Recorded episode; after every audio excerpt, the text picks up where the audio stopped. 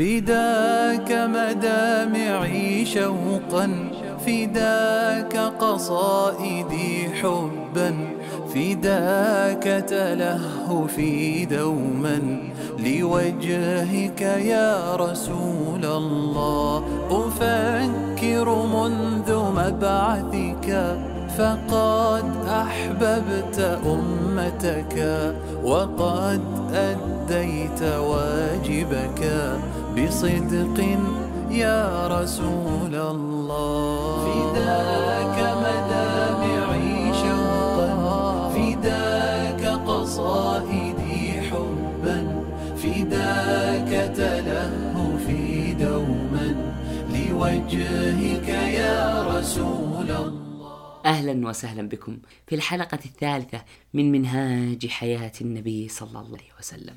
انتهى زميلي عبد الرحمن في الحلقة الماضية. في آخر قصة كعب بن الأشرف حينما قتله أصحاب النبي صلى الله عليه وسلم بأمر من النبي صلى الله عليه وسلم. وتحول بذلك العهد والميثاق الشفهي إلى وثيقة مكتوبة تحد من خيانة هؤلاء اليهود ومن يتعاون معهم من المشركين أمثال عبد الله بن أبي بن سلول وغيره من عباد الأوثان. لقد أفحم صلى الله عليه وسلم قوم كعب بن الأشرف وأتباعه من يهود بن نضير وأذنابهم من المشركين حينما هرولوا يحتجون على اغتيال ذلك الخائن. لقد أسمعه صلى الله عليه وسلم. أسمعهم. كيف كان يؤذيه بقصائده؟ كيف كانت قصائده تنخر في عظام المدينة كلها؟ وكانت تلك القصائد تحرض على انفجار حرب أهلية تلون جدران المدينة بالموت والدماء لكنه صلى الله عليه وسلم عاملهم بكل لطف واحترام وجاء من أجل إنقاذهم من الكفر والشرك. كان صلى الله عليه وسلم حليما حكيما في التصرف معهم رغم إساءاتهم المتكررة له ولدينه وأصحابه. لقد سكت اليهود عندما سمعوا تلك القصائد وكان في سكوتهم إدانة لهم ولكنه صلى الله عليه وسلم لم يشملهم بالعقاب إنما دعاهم إلى كتابة وثيقة عهد وصلح بينهم يأمن بعض شرهم ويلزم كل طرف بعدم التعاون مع أطراف خارجية ضد أحد أطراف تلك الوثيقة ولو بالشعر فالشعر آنذاك هو الإعلام. وافق بنو النضير على مضض. ولكن دماء كعب بن الأشرف لا تزال حارة متدفقة في شرايين بن النضير. لم يمر سوى زمن يسير حتى أعلن يهود النظير وقريضة الحرب. ويقول عبد الله بن عمر إن يهود بني النظير وقريضة حاربوا رسول الله صلى الله عليه وسلم فأجلى رسول الله صلى الله عليه وسلم بني النظير وأقر قريضة. ومن عليهم. لكن ما هي قصة إجلاء بن النضير وكيف خانوا وحاربوا؟ وكيف تصرف رسول الله صلى الله عليه وسلم معهم؟ ومع خيانة بني قريظة عندما نقضوا تلك الصحيفة التي مع عليها يهود المدينة كلهم. يهود المدينة كلهم أجمعوا عليها. فكيف حدث ذلك؟ يحدثنا أحد أصحاب النبي صلى الله عليه وسلم فيقول إن كفار قريش كتبوا إلى عبد الله بن أبي بن سلول ومن كان يعبد الأوثان من الأوس والخزرج. ورسول الله صلى الله عليه وسلم يومئذ بالمدينة قبل واقعة بدر. يقولون فيها إنكم أوتيتم صاحبنا وإنكم أكثر أهل المدينة عددا وإنا نقسم بالله لتقاتلن أو لتخرجن أو لنستعين عليكم العرب ثم لنسيرن إليكم بأجمعنا حتى نقتل مقاتلكم ونستبيح نساءكم. فلما بلغ ذلك ابن سلول ومن معه من عبادة الأوثان تراسلوا وأجمعوا لقتال النبي صلى الله عليه وسلم وأصحابه. فلما بلغ ذلك النبي صلى الله عليه وسلم فلقيهم في جماعة فقال لهم لقد بلغ وعيد قريش منكم المبالغ. ما كانت لتكيدكم بأكثر مما تريدون أن تكيدوا به أنفسكم. فأنتم هؤلاء تريدون أن تقتلوا أبناءكم وإخوانكم فلما سمعوا ذلك من النبي صلى الله عليه وسلم تفرقوا فبلغ ذلك كفار قريش وكانت واقعة بدر. فكتبت كفار قريش بعد واقعة بدر إلى اليهود إنكم أهل الحلقة والحصون وإنكم لتقاتلون صاحبنا أو لنفعلن كذا وكذا ولا يحول بيننا وبين خدم نسائكم شيء. هو الخلاخل. فلما بلغ اليهود ذلك الكتاب. أجمعت بنو النظير على الغدر فأرسلت إلى النبي صلى الله عليه وسلم. أخرج لنا في ثلاثين رجلا من أصحابك ونخرجن في ثلاثين حبرا حتى نلتقي في مكان كذا. نصف بيننا وبينكم فيسمعوا منك وتسمعون منا. فإن صدقوك وآمنوا بك آمنا كلنا. فخرج النبي صلى الله عليه وسلم. في ثلاثين من أصحابه وخرج إليه ثلاثون حبرا من اليهود حتى إذا برزوا في براز من الأرض قال بعض اليهود لبعضهم كيف تخلصون إليه؟ ومعه ثلاثون رجلا من أصحابه. كلهم يحبون أن يموتون قبله فأرسلوا إليه كيف تفهم؟ ونفهم. ونحن ستين رجلا. أخرج في ثلاثة من أصحابك ويخرج إليك ثلاثة من علمائنا فليسمعوا منك فإن آمنوا بك آمنا كلنا وصدقناك فخرج النبي صلى الله عليه وسلم في ثلاثة نفر من أصحابه واشتملوا على الخناجر وأرادوا الفتك برسول الله صلى الله عليه وسلم. فأرسلت امرأة ناصحة من بني النظير إلى بني أخيها وهو رجل مسلم من الأنصار فأخبرته خبر ما أرادت به بيهود بني النضير من الغدر برسول الله صلى الله عليه وسلم. فأقبل أخوها سريعا حتى أدرك النبي صلى الله عليه وسلم فصار فساره بخبرهم قبل أن يصل النبي صلى الله عليه وسلم إليهم. فرجع النبي صلى الله عليه وسلم فلما كان من الغد غدا عليهم رسول الله صلى الله عليه وسلم بالكتائب فحاصرهم وقال لهم إنكم لا تؤمنون عندي إلا بعهد تعاهدونني عليه فأبوا أن يعطونه عهدا فقاتلهم يوم ذلك هو والمسلمون ثم غدا الغداة على بني قريظة بالخير والكتائب وترك بني النضير ودعاهم إلى أن يعاهدوه فعاهدوه فانصرف عنهم وغدا إلى بني النضير بالكتائب فقاتلهم حتى نزلوا حتى نزلوا على الجلاء وعلى أن لهم ما أقلت الإبل. هكذا انتهت قصة إجلاء يهود بني النر وهو سبط من أصباط بني إسرائيل. لم يصبهم جلاء منذ كتب الله على نبي بني إسرائيل الجلاء فلذلك أجلاهم رسول الله صلى الله عليه وسلم. ولو لم يجلهم لعذبهم في الدنيا كما عذبت بنو قريظة. غادرت يهود بني النضير إلى الشام إلى غير رجعة. غادروا يبحثون عن نبي غير عربي. يأتيهم حسب رغباتهم ويأتيهم بما يرغبون. وبقي منهم في المدينة من اختار الله ورسوله. ودخل في الإسلام مكرما بين حفاوة المؤمنين. غادر اليهود فهدأت المدينة. وعاد إليها المؤمنون بنصر جديد وفرح جديد. وعاد عثمان إلى بيته. فعاد الحنين إلى رقية. رقية. شعر رسول الله صلى الله عليه وسلم بشوق عثمان وحزنه. لا بد أنه شعر ونبي الله صلى الله عليه وسلم لا يكتفي بالشعور لمواساة المحتاجين إلى المواساة. إنه إنه يشع في الحب كالمكان. والإنسان. ها هو يواسي عثمان وها هو يواسي عمرا وعليا أيضا. يجعل منهما نسيجا وأشجانا بارعة الجمال. تعال معي إلى البداية إلى بيت عمر بن الخطاب رضي الله عنه. فقد كان لعمر بن الخطاب ابنة سماها حفصة وزوجها من أحد أصحاب رسول الله صلى الله عليه وسلم. وكان اسم هذا الصحابي خنيس بن حذافة السهمي. وكان أحد المهاجرين إلى الله ورسوله. لم يعش خنيس مع حفصة طويلا في المدينة فلقد توفاه الله عز وجل. توفي في المدينة فقال عمر أتيت عثمان فعرضت عليه حفصة بنت عمر.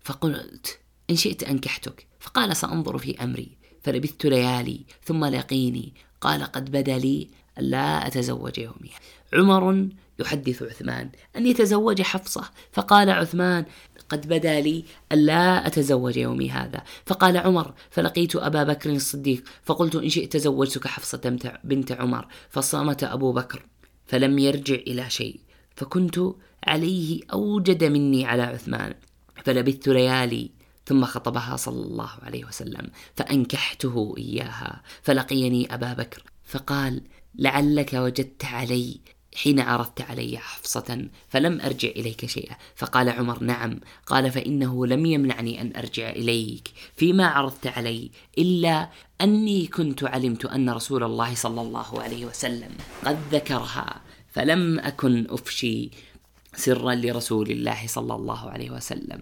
ولو تركها رسول الله صلى الله عليه وسلم لقبلتها. عمر فرح. جدا بمصاهرته رسول الله صلى الله عليه وسلم. وفازت حفصة بنبي الأمة عليه السلام وقبل عمر اعتذار أبي بكر.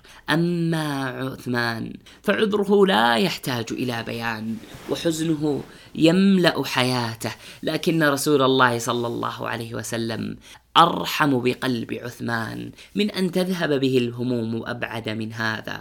لقد زوجه رسول الله صلى الله عليه وسلم ابنته أم كلثوم رضي الله عنها فعاد النبض والحياة إلى النسب بين عثمان وبيت النبوة الكريم. ابتهج عثمان وابتهجت أم كلثوم وابتهجت المدينة كلها بهذا العرس الجميل فشع في صدر أبي بكر طمع مباح وطموح كالأماني. رغب أبو بكر بالقرب أكثر من رسول الله صلى الله عليه وسلم. وكانت عيناه وقلبه باتجاه آخر.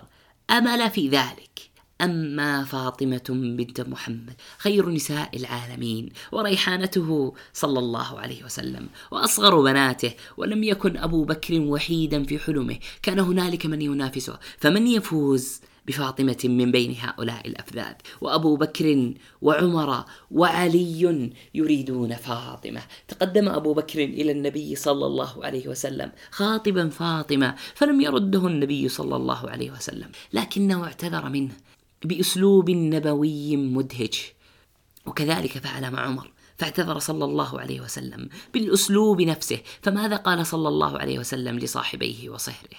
الإجابة عند أحد الصحابة اسمه بريدة يقول خطب أبو بكر وعمر رضي الله عنهما فاطمة فقال رسول الله صلى الله عليه وسلم إنها صغيرة صغيرة اعتذار مؤدب لم يكذب صلى الله عليه وسلم عندما قال إنها صغيرة لم يكذب بابي هو وأمي فاعتذر اعتذارا مباحا لطيفا لكن هل فاطمة فعلا صغيرة؟ هل صغيرة حقا وليست على الزواج؟ فعائشة بنت أبي بكر أصغر منها بسنوات. ورسول الله صلى الله عليه وسلم أكبر وأسن من أبي بكر وعمر. إذا فالأمر غير ذلك. ثم إن أبا بكر وعمر هم أفضل الأمة وهما أفضل من عثمان ومع ذلك اعتذر لهما وزوج عثمان ابنتيه. عثمان تزوج رقية أم كلثوم. بل إن ابنته الكبرى زينب متزوجة من رجل مشرك. حتى الآن وهو أبو العاص بن الربيع إذا فالأمر لله من قبل ومن بعد. انصرف أبو بكر وانصرف عمر رضي الله عنهم. وقد رضيا بما رضاه الله ورسوله. وتسربت أخبارهما إلى مسامع امرأة فأقلقها ما سمعت. فهبت مسرعة إلى سيدها تحرضه على الزواج من سيدة نساء العالمين. ماذا فعل هذا السيد؟ عندما سمع الخبر يحدثنا بنفسه. فيقول خطبت فاطمة إلى رسول الله صلى الله عليه وسلم. فقالت لي مولاة لي هل علمت أن فاطمة قد خطبت إلى رسول الله صلى الله عليه وسلم؟ قلت لا. قالت فقد خطبت فما يمنعك أن تأتي رسول الله صلى الله عليه وسلم؟ فيزوجك إياها. فقلت وعندي شيء أتزوج به. فقالت إنك إن جئت رسول الله صلى الله عليه وسلم زوجك. فوالله ما زالت ترجيني حتى دخلت على رسول الله صلى الله عليه وسلم لكن لماذا كل هذا التردد في خطبة فاطمة؟ والقلب ميال إليها. أسباب كثيرة. جعلت علي بن أبي طالب يتردد في خطبة فاطمة من النبي صلى الله عليه وسلم وهي بنت ابن عمه. فلعل أحد تلك الأسباب التي رددت كونه معدما لا يملك أي أموال وأي شيء يقدمه مهرا لهذه الوردة الطاهرة وهي التي تستحق الكثير والكثير. لكن كيف أصبح علي معدما؟ وهو يملك شارفين من غنائم بدر. لقد ذهب كل شيء واختفت الناقتين. ذهبتا مع الريح والخمر وبقي علي وحيدا يملأه الهم وتفيض عيناه من الحزن. لقد رأى شيئا مكدرا رأى ناقتيه قد بقرت بطونها وسال دماؤها واقتطعت أصنامها وهو لم يرتكب خطأ في حق أحد والذي زاد في حزنه. وكدره أن الذي فعل ذلك بمهر فاطمة كان عمه وعمها حمزة بن عبد المطلب ذلك الأسد الهصور والفاتك الجسور لقد بقر بطني الناقتين وشق سنامهما وانتزع كبديهما هل وقع شجار بين حمزة وعلي؟ علي يقول بنفسه كانت لي شارف من نصيبي من الغنم يوم بدر وكان رسول الله صلى الله عليه وسلم أعطاني شارفا من الخمس فلما أردت أن أبتني بفاطمة أن أتزوج فاطمة. وأعدت رجلا صواغا من بني قينقاع. وعدته على أن يرتحل معي. فأبتاع من الصواغين. ما أبتاعه فأستعين به في وليمة عرسي. فبينما أنا أجمع لشارفي متاعا من الأقتاب والغرائر والحبال وشارفي مناخان إلى جانب حجرة رجل من الأنصار. وجمعت حينما جمعت ما جمعت. فإذا شارفي قد اجتنبت أسنمتهما وبقرت خواصرهما وأخذت من أكبادهما فلم أملك عيناي حين ذلك المنظر. قلت من فعل هذا؟ قالوا فعله حمزة بن عبد المطلب. وهو في البيت في شرب من الأنصار غنته قنينة وأصحابه فقالت في غنائها ألا يا حمزة للشرف النوى؟ فقام حمزة بالسيف فاجتنب أسنمتها وبقر خواصرها فأخذ من أكبادها فقال علي انطلقت حتى أدخل على رسول الله صلى الله عليه وسلم. وعنده زيد بن حارثة فعرس رسول الله صلى الله عليه وسلم في وجه الذي لقي فقال صلى الله عليه وسلم ما لك؟ فقلت يا رسول الله والله ما رأيتك اليوم قط.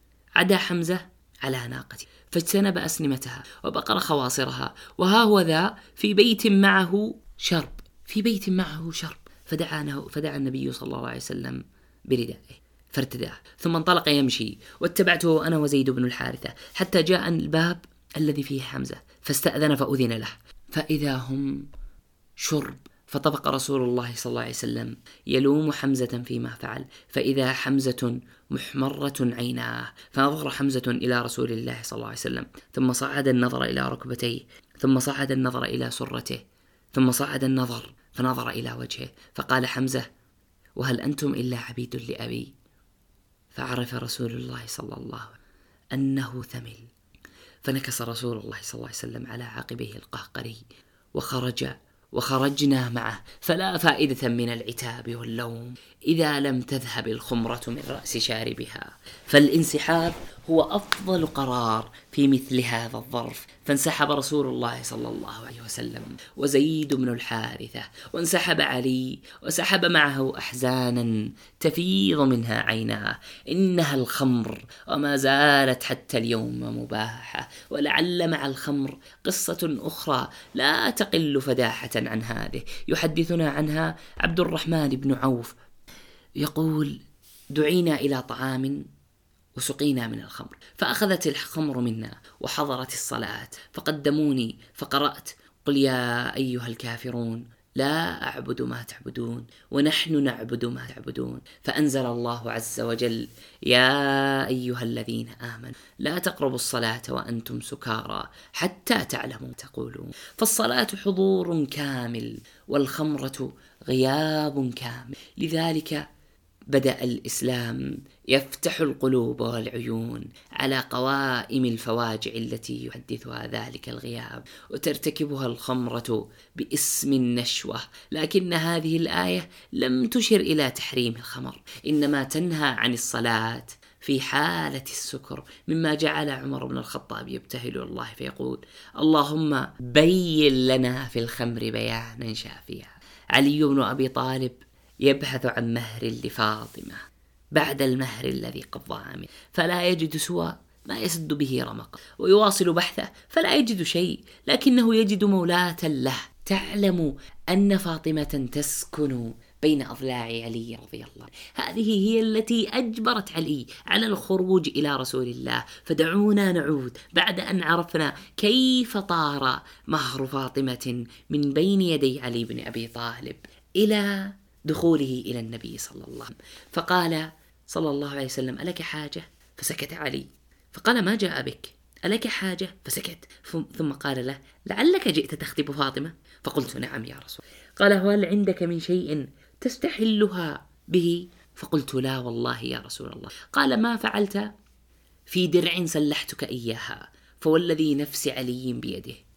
إنها لحطيمة ما ثمنها إلا أربعة دراهم. فقلت عندي فقال صلى الله عليه وسلم قد زوجتك إياها فبعث إليها بها فاستحلها بها. فكانت لصداق فاطمة رضي الله عنه وريحانته وخير نساء الدنيا والآخرة. تغادر الفتاة بيت أبيها إلى بيت ليس فيه شيء سوى الحب. وأحلام الشباب. بيت لو تجولت فيه لفاضت عيناك ولم تلأتا من الدموع. كما فاضت عينا عمر بن الخطاب عندما رأى بيتا شبيها ببيت فاطمة يقول عمر رضي الله عنه دخلت على رسول الله صلى الله عليه وسلم وهو على الحصير. فجلست فإذا عليه إزار ليس عليه غيره. وإذا الحصير قد أثر في جنبه وإذا أنا بقبضة من شعير نحو الصاع وقرض في ناحية الغرفة وإذا إهاب معلق والإهاب والإهاب هو الجلد قبل دبغه. رسول الله صلى الله عليه وسلم لا يملك إلا ازارا واحدا. فابتدرت عيناي تبكي. فقال صلى الله عليه وسلم ما يبكيك يا ابن الخطاب؟ فقلت يا نبي الله والله ما لي لا أبكي وهذا الحصير قد أثر في جنبك وهذه خزانتك لا أرى فيها إلا ما أرى وذلك كسرى وقيصر في الثمار والأنهار وأنت نبي الله وصفوته وهذه خزانتك. قال رسول الله صلى الله عليه وسلم ألا ترضى أن تكون لك الآخرة ولهم الدنيا؟ قلت بلى. فالدنيا عند رسول الله صلى الله عليه وسلم. سجن المؤمن وجنة الكافر. سجن المؤمن عن الجنة. الدنيا معاناة نحو الجنة. وجنة عند الكافر. أدخل إلى النار. يوم القيامة لتمنى الرجوع إلى الدنيا التي هي سجن للمؤمن. وجنة للكافر وإلا لما كان ضجاع رسول الله صلى الله عليه وسلم. أدما حشوة وليفا والضجاع هو الفراش والأدم هو الجلد. وأما أثاث بنته فاطمة فكان مثيرا للشفقة. قدم صلى الله عليه وسلم هدية إلى حبيبه. لقد جهز رسول الله صلى الله عليه وسلم فاطمة في خميل وقربة ووسادة أدم محشوة بإذخر. هذا هو جهاز فاطمة وأما أثاثها كان كساء من الصوف وقربة من الماء. تخيل عروسة في بداية زواجها كسوة من الصوف وقربة ووسادة من الجلد محشوة بحشيشة الإذخر. فقر تصعب معه الحياة إلا إذا كان الحب والإيمان عميقا وفسيحا كما هو في قلب فاطمة رضي الله عنها. فرح علي بفاطمة وفرحت الدنيا كلها بفاطمة رضي الله عنها.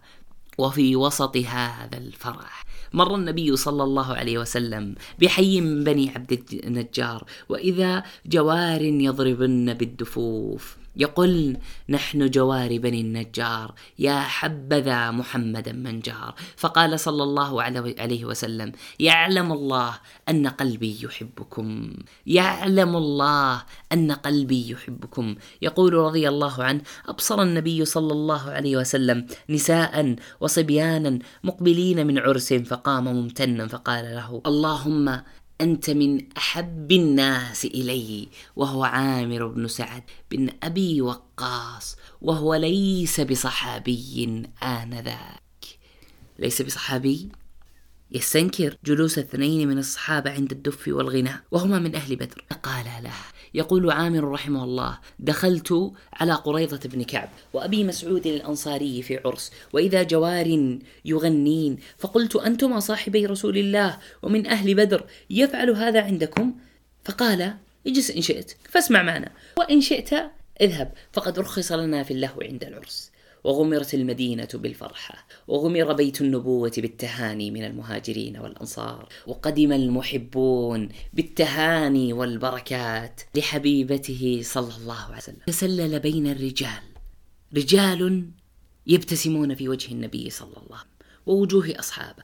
بينما كانت قلوبهم جامحة مولية تكاد تميز تتقطع. غيظا كما تهادى سرور إلى قلبه أو بيته صلى الله عليه وسلم. كانت قلوب هؤلاء تتلمض كالحيات. أحد هؤلاء المزعجين المخيفين رجل يدعى عبد الله بن أبي بن سلول تحت عباءة هذا الرجل. يختبأ عشرات المشركين الذين يرون المدينة سجنا لا يطاق بمحمد وأصحابه. يرون المدينة غريبة دون أصنام دون شرك دون سحر وشعوذة. وبعد تفكير قرر عبد الله بن أبي بن سلول أن يحمل أقدامه إلى رسول الله صلى الله عليه وسلم ليبايعه وخلفه تثاقل عشرات الحاقدين فبايعوا رسول الله صلى الله عليه وسلم على الإسلام ومدوا أيديهم المسمومة إلى يده الطاهرة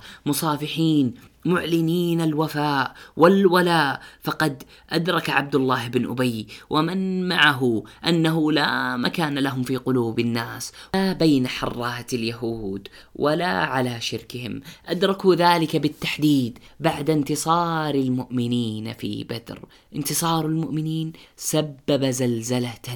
في قلوب المنافقين والمشركين. نحن الآن في مولد المنافقين المنافقين قلوبهم مليئة بالحقد مؤمنين بألسنتهم مخفين للشرك في قلوبهم وفي إيه انتكاسة سينتقلون إلى كفة الشرك والاهله سننتقل إلى مكة لنعرف خبر خبر تأجج كفار قريش. ها هو أبو سفيان بن حرب. وقد حصل على زعامة مكة بعد أبي جهل وأمية بن خلف. ها هو الآن وبعد مشاورات وندوات واجتماعات يقرر الثأر لطواغيت قريش ولأصنام قريش. إنه يحشد الرجال والجمال والأموال والنفوس بعد أن توفر له أن يوفر جيشا ضخما يفوق جيش الشرك في بدر عزم على التحرك به نحو بدر للإجهاز على دولة الإسلام هناك. فتحركت قلوب المشركين والمنافقين واليهود فرح. فهم ينتظرون أي شيء يعيدهم إلى الشرك. ينتظرون أي شيء يعيدهم إلى الشرك. وفي تلك الأثناء نبي الله صلى الله عليه وسلم يأمر بالانتفاع بالخمور وبيعها بعد تلك الأحداث التي تسببت فيها الخمرة. وبعد ذلك النكد الذي أحدثته فقام صلى الله عليه وسلم على منبره يخابر أصحابه وهو يتوجس أمرا سيحدث في المستقبل. يقول أحد الصحابة بينما رسول الله صلى الله عليه وسلم يخطب بالمدينة قال يا أيها الناس إن الله تعالى يعرض بالخمر ولعل الله سينزل فيه أمرا فمن كان عنده شيء فليبعه. ولينتفع به.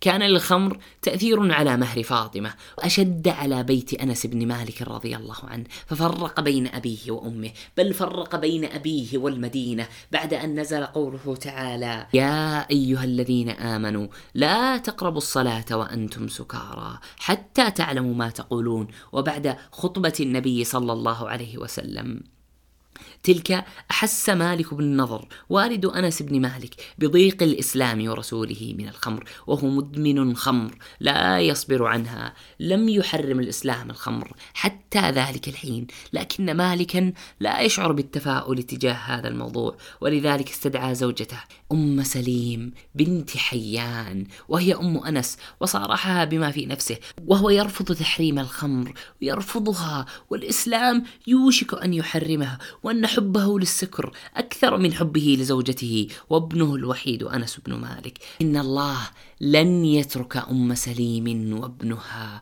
رحمة الله بالمؤمنين أشد من رحمتهم بأنفسهم. هذه قصة أم سليم مع الخمر وزوجها. وكيف فرق الخمر بها وبزوجها؟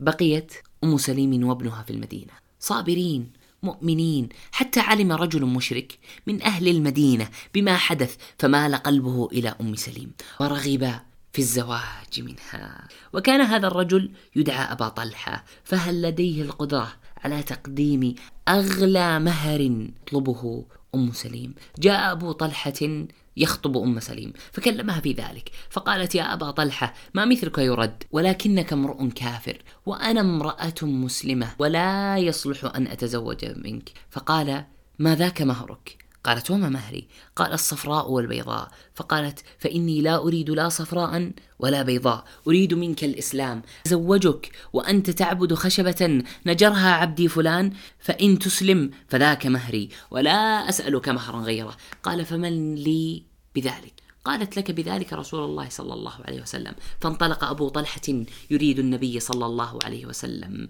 والنبي صلى الله عليه وسلم جالس في أصحابه. فلما رآه قال جاءكم أبو طلحة غرة الإسلام بين عيني. أبو طلحة غرة الإسلام بين عيني. فأخبر رسول الله صلى الله عليه وسلم بما قالت أم سلمة. فتزوجها على ذلك. مهر أم سلمة. كان إسلام أبو طلحة. كانت امرأة مليحة العينين فيها صغر فكانت معه حتى ولدت له ابنا له وكان يحبه أبو طلحة حبا شديدا ومرض الصبي مرضا شديدا وتواضع أبو طلحة لمرضه أو تضعضع له. فكان أبو طلحة يقوم صلاة الغداة يتوضأ ويأتي النبي صلى الله عليه وسلم فيصلي معه ويجلس معه إلى قريب نصف النهار ويجيء ويقيل ويأكل. فإذا صلى الظهر تهيأ وذهب فلم يجيء. إلا صلاة العتمة. كان أبو طلحة يفعل ذلك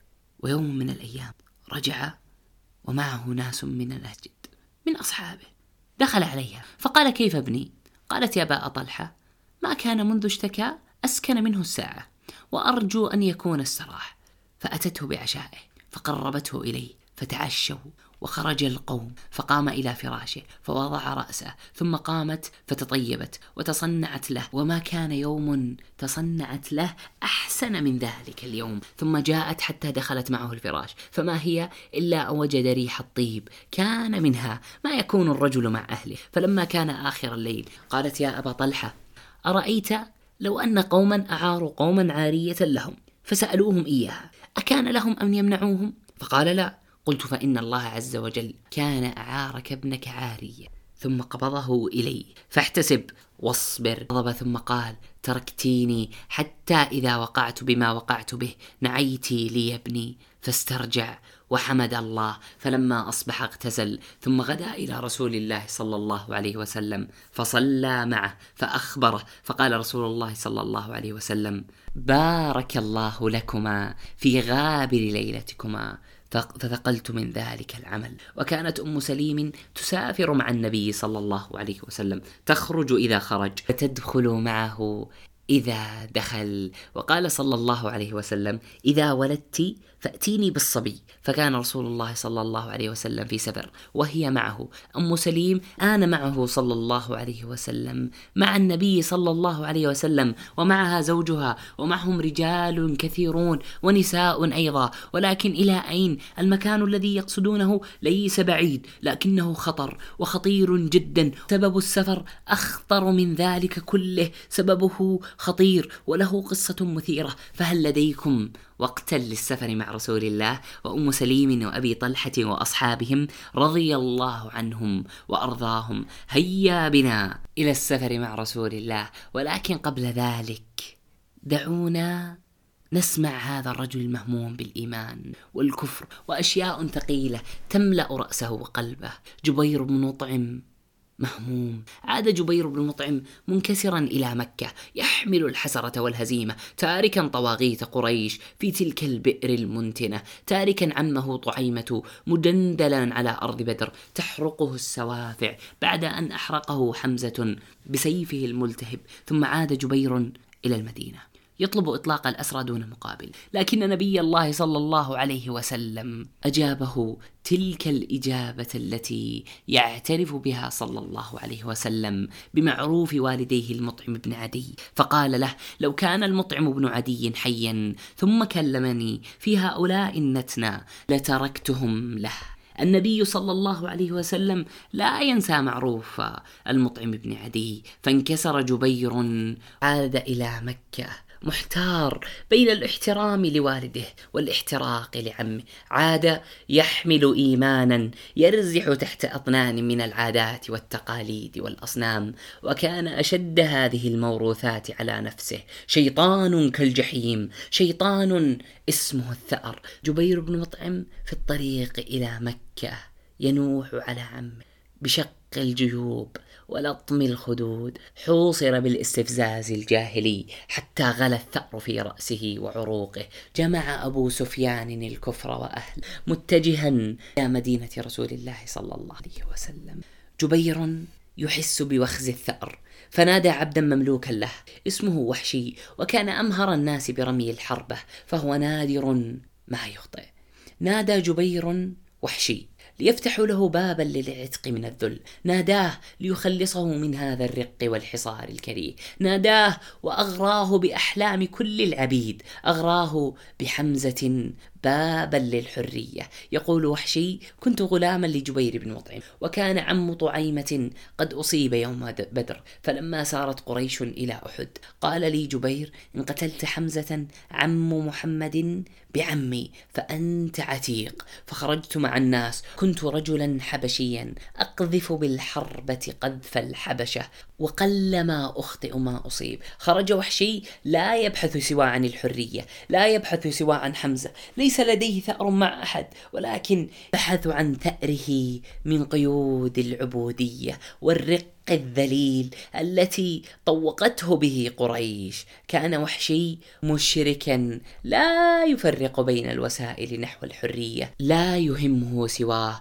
وحتى لو خاض في دماء نقيه كدماء حمزة. كان جيش الثأر جيش المشركين يسير في اتجاه وكان وحشي معهم لكنه يسير في اتجاه آخر. ها هم يصلون إلى أحد.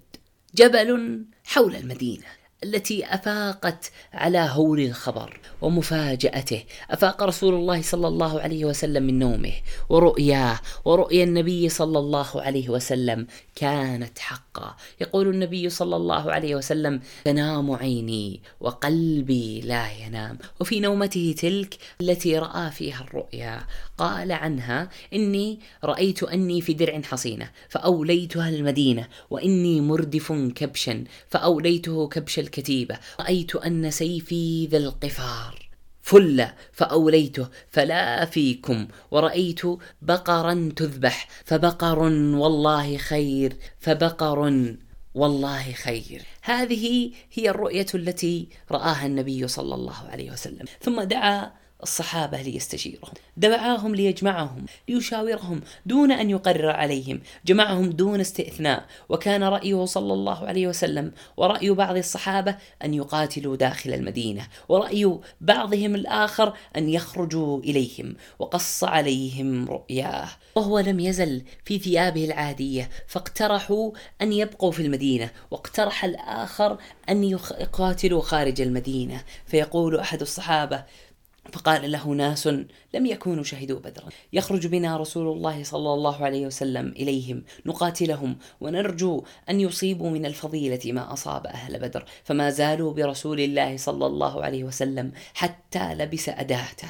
ثم ندموا وقالوا يا رسول الله أقم فالرأي رأيك. فقال صلى الله عليه وسلم ما ينبغي لنبي أن يضع أداته بعد أن لبسها حتى يحكم الله بينه وبين أعدائه وقبل أن ينطلق رسول الله صلى الله عليه وسلم إلى أرض المعركة أحب أن يستعرض جيشه الذي تداعى من كل مكان في المدينة متلهفا فأجاز من يستطيع القتال ورد من لم يستطع من الصغار. هذا احدهم البراء بن عازب يقول عرضت أنا وابن عمر يوم بدر فاستصغرنا وشهدنا احدا لكن ابن عمر أرجع لأنه لم يتجاوز الخامس عشر يقول ابن عمر رضي الله عنه إن النبي صلى صلى الله عليه وسلم. عرضه يوم أحد وهو ابن أربعة عشر سنة فلم يجزه للخروج مع الجيش. عاد ابن عمر مكسور الخاطر. بعد أن ودع والده الحبيب لكنه لم يكن أكثر انكسارا ولا حماسا من ذلك الشيخ الكبير الذي يحاصره أبناؤه الأربعة وتحاصره الإعاقة. إنه عمرو بن الجموح أعرج شديد العرج وكان له أربعة بنون مثل الأست يشهدون مع رسول الله صلى الله عليه وسلم المشاهد يغزون مع رسول الله صلى الله عليه وسلم إذا غزا. فلما رأى أراد صلى الله عليه وسلم أن يقوم إلى أحد أرادوا حبسه فقالوا له بنوه يا أبتي إن الله قد جعل لك رخصة فلو قعدت فنحن نكفيك فقد وضع الله عنك الجهاد فأتى عمرو بن الجموح النبي صلى الله عليه وسلم. قال إن ابني هؤلاء يريدون أن يحبسوني ويمنعونني أن أخرج معك يا رسول الله. والله إني لأرجو أن أستشهد معك فأطأ بأرجتي هذه الجنة. فقال له رسول الله صلى الله عليه وسلم أما أنت فقد وضع الله عنك الجهاد وقال لبنيه ما عليكم أن تدعوه لعل الله عز وجل يرزقه الشهادة. كان رضي الله عنه يحلم بشوارع الجنة تلامسها تلك العرجة وتدلى من شرفتها وتخوض في مياهها العذبة. لذلك توجه بسؤال النبض بالشوق إلى النبي صلى الله عليه وسلم. لقد أتى عمرو بن الجموح إلى رسول الله صلى الله عليه وسلم فقال يا رسول الله أرأيت إن قاتلت في سبيل الله حتى أقتل؟ أأمشي برجلي هذه صحيحة في الجنة؟ فقال رسول الله صلى الله عليه وسلم نعم إجابة ملأت صدر عمرو بن الجموح ألجمت الأسود الأربعة فخرجوا كالأشبال حول هذا الشيخ الكبير. الشيخ الجسور خرجوا دون أن يودعوا أمهم فاطمة فهي ليست في البيت الآن لأنها تسير مع رفيق دربها وحبيبها. أخرجها الشوق إلى الجنة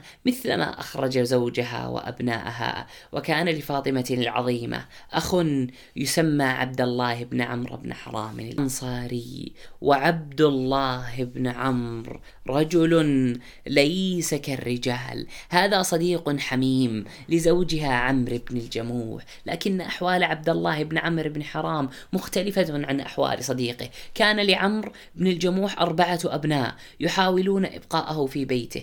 أما عبد الله فله ولد وحيد اسمه جابر. هو يمنعه الآن من الخروج. ولده يمنعه من الخروج. ولكن لماذا لا يخرج الاثنان إلى المعركة؟ كما خرج عمرو وبنوه وأمهم جميعا دعونا نتجه إلى بيت جابر بن عبد الله. إنه ليس ببعيد. ها هو البيت. بيت جميل يملأه الإيمان والأحلام والفتيات. بيت يغرق بالمشاعر والدموع والرجال في عالم بين البنات والمعركة. حديث حزين يدور بين جابر بن عبد الله ووالده الذي يصر على الخروج فيخاطب رجولة ابنه وبره وإيمانه فيقول يا جابر عليك أن تكون في ناظري المدينة حتى تعلم ما يصير أمرنا. تكون لأخواتك سندا ومعينا. عناق ونظرات ودموع تعاصر هذا الشيخ. فيتفطر قلبه ويحس بدبيب الموت يسير في عروقه بخطوات اليتم المخيفة تتجه نحوه ونحو أهل بيته. حبيباته الصغيرات اللواتي طالما انتظراه في البيت وعلى عتبة الباب فإذا ما رأينه مقبلا تراكضن نحوه كالزهرات. أيهن تحظى بقبلة قبل أخواتها يتزاحمن على من يحمله بيدها. كلهن يريدون التخفيف عنه ورؤية ما أحضر لهن. كلهن يريدون خدمته طالما أعددن شرابه وطعامه وغسلن ثيابه غطيانه وهو نائم ومرضانه من حمى المدينة. تسع زهرات كم حملهن على ظهر؟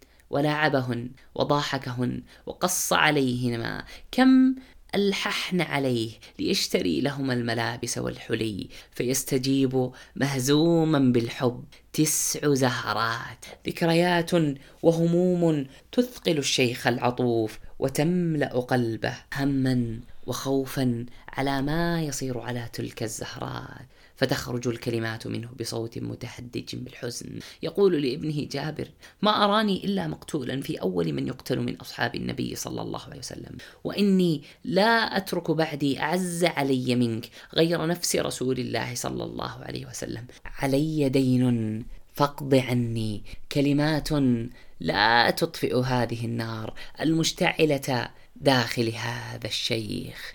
كلمات لا تطفئ هذه النار والد جابر يشرب خمرا قبل المعركة. بقي جابر على ثغور المدينة وغادر والده عبد الله بصحبة رفيق عمره عمرو بن الجموح وأبنائه واخته فاطمة. غادر المدينة صاخبة مزدحمة بالعناق والدموع. مزدحمة تلك المدينة بالعناق والدموع على مغادرة المدينة. دعونا ننتقل إلى القاعدين إجبارا في المدينة. هل يحبس عنهم الأجر؟ هل يحبس؟ هل أجر المؤمن فقط بعمله؟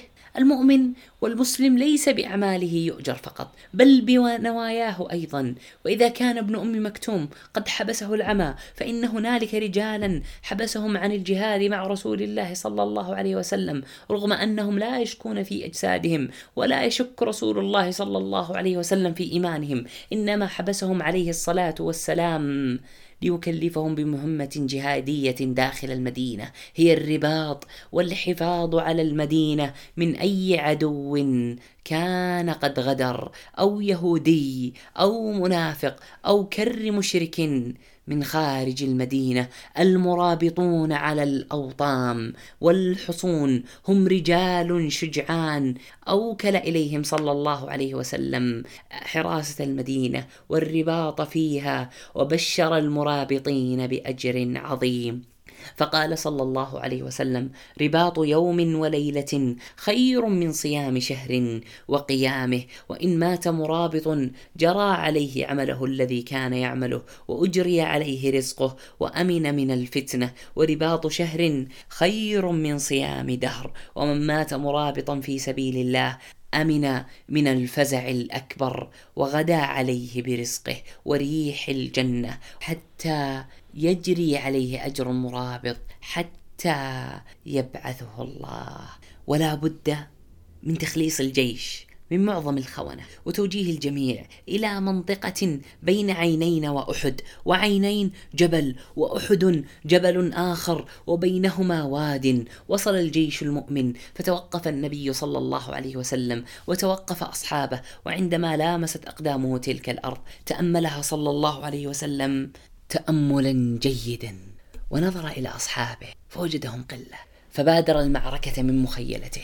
قبل أن تدور على الأرض فرأى جبل أحد وقال أنس بن مالك رضي الله عنه إن النبي صلى الله عليه وسلم طلع له أحد فقال هذا جبل يحبنا ونحبه. تأمل صلى الله عليه وسلم أحدا فوجده حبيبا للمؤمنين يتمنى خدمتهم في مثل هذه الظروف القاسية فوظفه صلى الله عليه وسلم توظيفا كبيرا جدا لكي يؤازره على جيش قريش الكبير. لقد قرر صلى الله عليه وسلم أن يستخدم هذا الجبل كدرع خلفي للجيش. ليس هذا فحسب بل جعل من هذا الجبل قاعدة جوية تنتشر من اعلاه مظلة مظلة تساند الجيش أثناء المعركة وتحميه من أي التفاف قد يقوم به المشركين من خلف الجبل لا سيما وأنهم قد سبقوا المؤمنين إلى أرض المعركة. وهذا ما أوجب دقة التخطيط وضرورة الدقة في التنفيذ وأهمية الانضباط في العمل. أخرج صلى الله عليه وسلم من الجيش مجموعة من الرماة وحدد لهم موقعا على الجبل وأمرهم بالبقاء فيه مهما كانت الظروف مهما كانت كانت الظروف مهما كانت النتيجة. جعل النبي صلى الله عليه وسلم على الرماة يوم أحد عبد الله بن جبير قائدا لا يجوز لهم أن يعصوه. لقد كان رسول الله صلى الله عليه وسلم يدرك خطورة الموقف وشدته كان واضحا وصارما في تعاليمه للرماة. لقد أقامهم في موضع ثم قال احموا ظهورنا فإن رأيتمونا نقتل. فلا تنصرونا وإن رأيتمونا نغنم فلا تشاركونا. لا مكان للتوقعات لا مكان للظنون لا مكان للحماس الزائد. كان صلى الله عليه وسلم يريد عزلهم عن كل هذه الأمور كي يركزوا ويكرسوا طاقاتهم واهتمامهم لوظيفتهم التي حددها النبي صلى الله عليه وسلم. فهي واضحة جدا جدا وأما بدايته صلى الله عليه وسلم. وهو ينظر إلى جيش قوي وجيش ذكي فكان يدعو ويقول اللهم إنك إن تشأ لا تعبد في الأرض فمن أجل عبادة الله وحده لا شريك له. قال صلى الله عليه وسلم وخرج وأصحابه لا يريدون مالا ولا جاها فجاءت بشائر النصر. ها هو سعد بن أبي وقاص يشخص بصره إلى رسول الله صلى الله عليه وسلم ليرى منظرا ابيضا لا يدري من هو وما هو فيقول رأيت بشمال النبي صلى الله عليه وسلم ويمينه رجلين عليهما ثياب بيض يوم أحد وما رأيتهما قبل ولا بعد. لا شك أنها الملائكة لكن هل ستشارك كما شاركت في غزوة بدر. يقول أحد الصحابة وهو أبو طلق غشينا النعاس ونحن في ونحن في مصافنا يوم أحد. وكنت في من تغشاه النعاس يوم أحد حتى سقط سيفي من يدي مرارا. يسقط وآخذه. يسقط فآخذه. رفع طلحة رأسه فرأى منظرا غريبا يترنح تحت الدروع والتروس. يقول رضي الله عنه رفعت رأسي يوم أحد وجعلت أنظر إلا يميد تحت حجفته. من النعاس لكن بين هذا النعاس وبين الرجل والآخر وبين صفوف المؤمنين بعض المنافقين الذين لم يجرؤوا على الفرار إنهم الآن يرتجفون. يرون هذا الجيش الجبار أمام هذا الجيش قليل العدة والعتاد. ويزيد من ارتجافهم وغيظهم. هذا النعاس الذي يحرق الأعصاب كأني بالمنافقين ولسان حالهم يقول انهضوا أيها النقط من نومكم. أما ترون الموت يملأ المكان؟ لقد كان النعاس أمنا للمؤمنين وخوفا ورعبا للمنافقين وفي ذروة الخوف والأمن وخلال ذلك الصمت العارم. يشق صوت ينطلق من معسكر الأصنام بالتحدي. فارس جاهلي اسمه سباع بن عبد العزى يصرخ. يقول هل من مبارز هل من مبارز من سيبارز هذا الشجاع؟ دعونا نطرح هذا السؤال على رجل يهمه جدا ما حدث. جيدا. يقول وحشي خرجت مع الناس للقتال فلما اصطفوا للقتال خرج سباع فقال هل من مبارز؟ فخرج إليه حبزة بن عبد المطلب فقال يا سباع يا ابن أم نمار مقطوعة البذور أتحاد الله ورسوله؟ أتحاد الله ورسوله ثم شد عليه فكان كأمس الذاهب.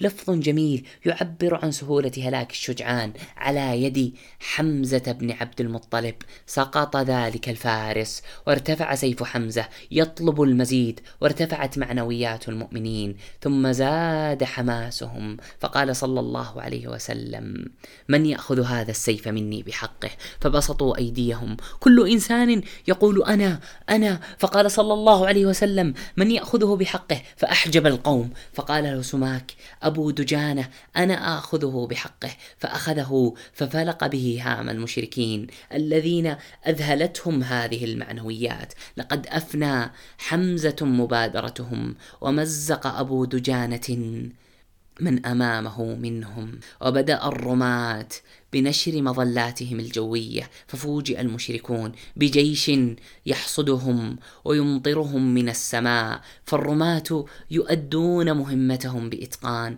وسهامهم زخات من الموت زخات من القبور فرق فقت جموع الوثنيين فصاروا يهربون في كل اتجاه ولم تكن السهام تنطلق من قمة أحد فقط. كان بقرب رسول الله صلى الله عليه وسلم أمهر راميين أحدهما سعد بن أبي وقاص يقول علي رضي الله عنه ما سمعت النبي صلى الله عليه وسلم جمع بويه لأحد إلا لسعد فإني سمعته يقول يوم أحد يا سعد إرمي فداك أبي وأمي. ما هذا الفضل يا سعد؟ يقول النبي صلى الله عليه وسلم ارمي فداك أبي وأمي. سعد لا يرمي إلا ويقتل. ماهت الأرواح بالأرواح. في جلاد يزهق بالأرواح نبي قائد يفدي جنوده بأبيه وأمه وجنود يفدون نبيهم بأمهاتهم وآبائهم وكانت الصدور درعا دونه صلى الله عليه وسلم حتى كانت الملائكة درعا دونه صلى الله عليه وسلم. رؤي صلى الله عليه وسلم يوم أحد معه رجلان لم يعرفا أبدا.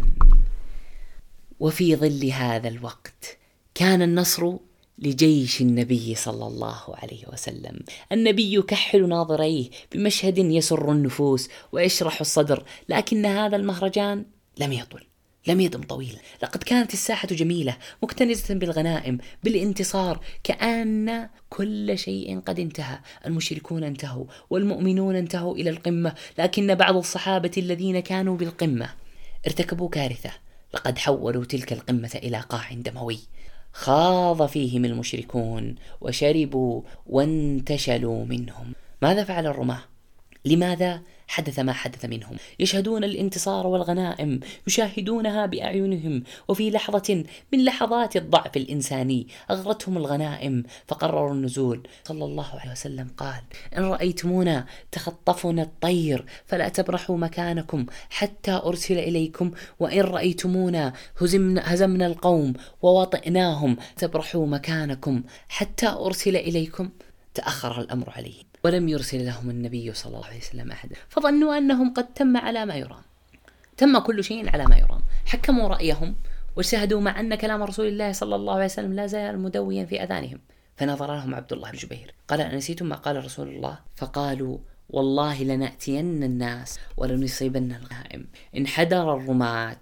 وانحدرت الكارثة معهم. شاهدهم المشركون المنهزمون فلاح لهم بريق النصر واستجمعوا قواهم من جديد في محاولة للإنقاذ ما دام خطر الأسهم المربك والشائك قد زال من سماء المعركة عاد أبو سفيان والمشركون وهم يرون هذا الفراغ في السماء والارتباك على الأرض. الارتباك الذي أحدثه الرماة عندما زاحموا إخوانهم المكلفين بجمع الغنائم وكان أمر الغنائم لم تنزل به الآيات. كان الرماة النازلون من الجبال يحسبون أنه من سبق فهو أحق. حدثت فوضى عارمة داخل الصف المؤمن وانفلت الزمام وضاع النظام. لقد تحول الجيش إلى شبكة لا يعرف أولها من آخرها. تلك الصفوف المنظمة التي تقاتل كالبنيان المرصوص. حولها الرماة بمخالفتهم نبي الله صلى الله عليه وسلم إلى شيء كالفوضى. المعركة باتت الآن بأيدي المشركين والمبادرة بأيديهم. الجيش المؤمن يقتل بعضه بعضا من الفوضى.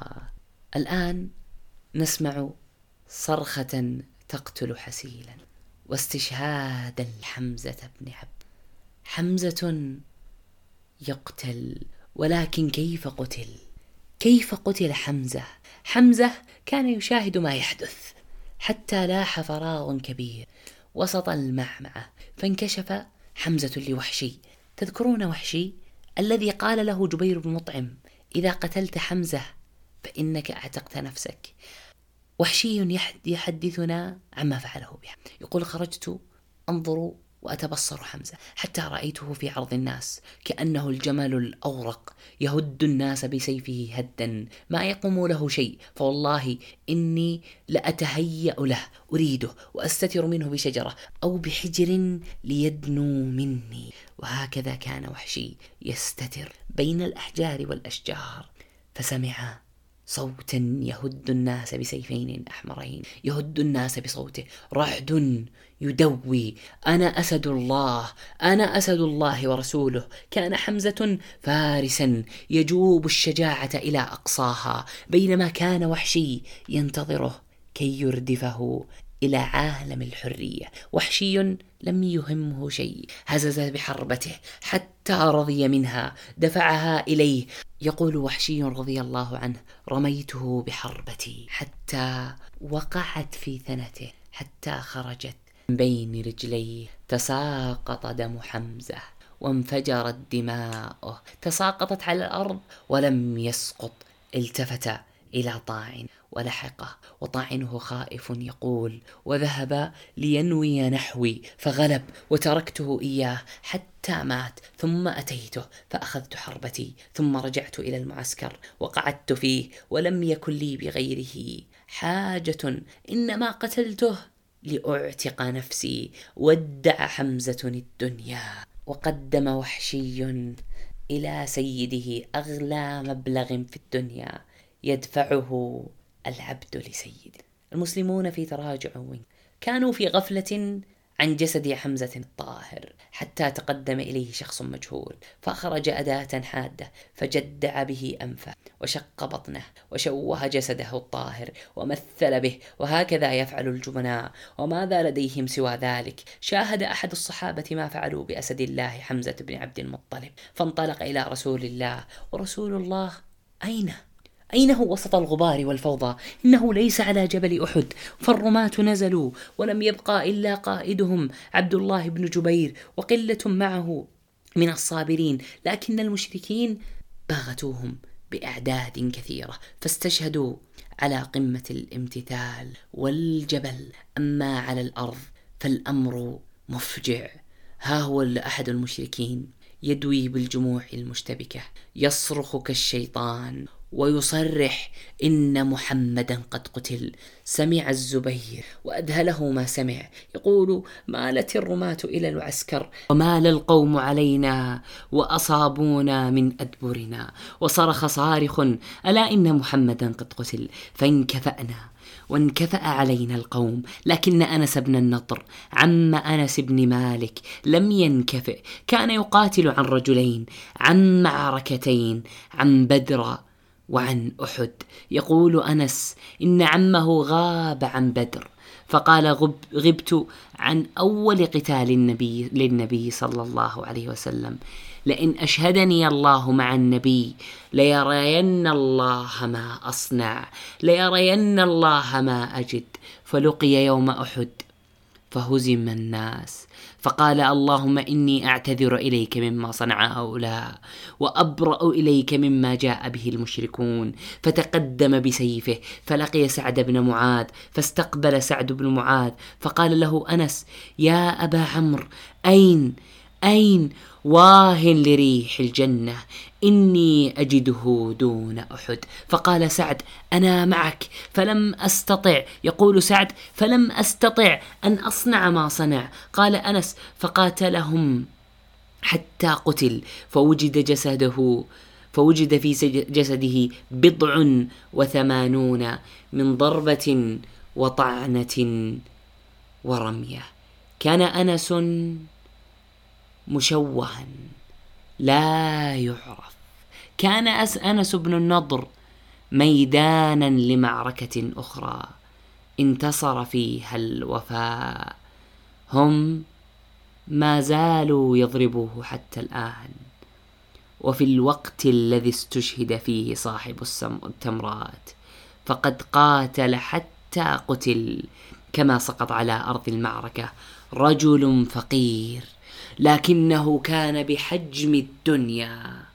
رجل استشهد الذي خرج من ثورته وزينته وثروته ليلحق برسول الله صلى الله عليه وسلم. مصعب الذي خرج من مكة وحيدا المعلم الأول لأهل مكة. دعونا نستمع. لماذا وكيف قتل مصعب بن عمير في غزوة أحد؟ يذكره لنا زميلي عبد الرحمن في الحلقة القادمة بإذن الله. إلى ذلك الحين ألقاكم بود.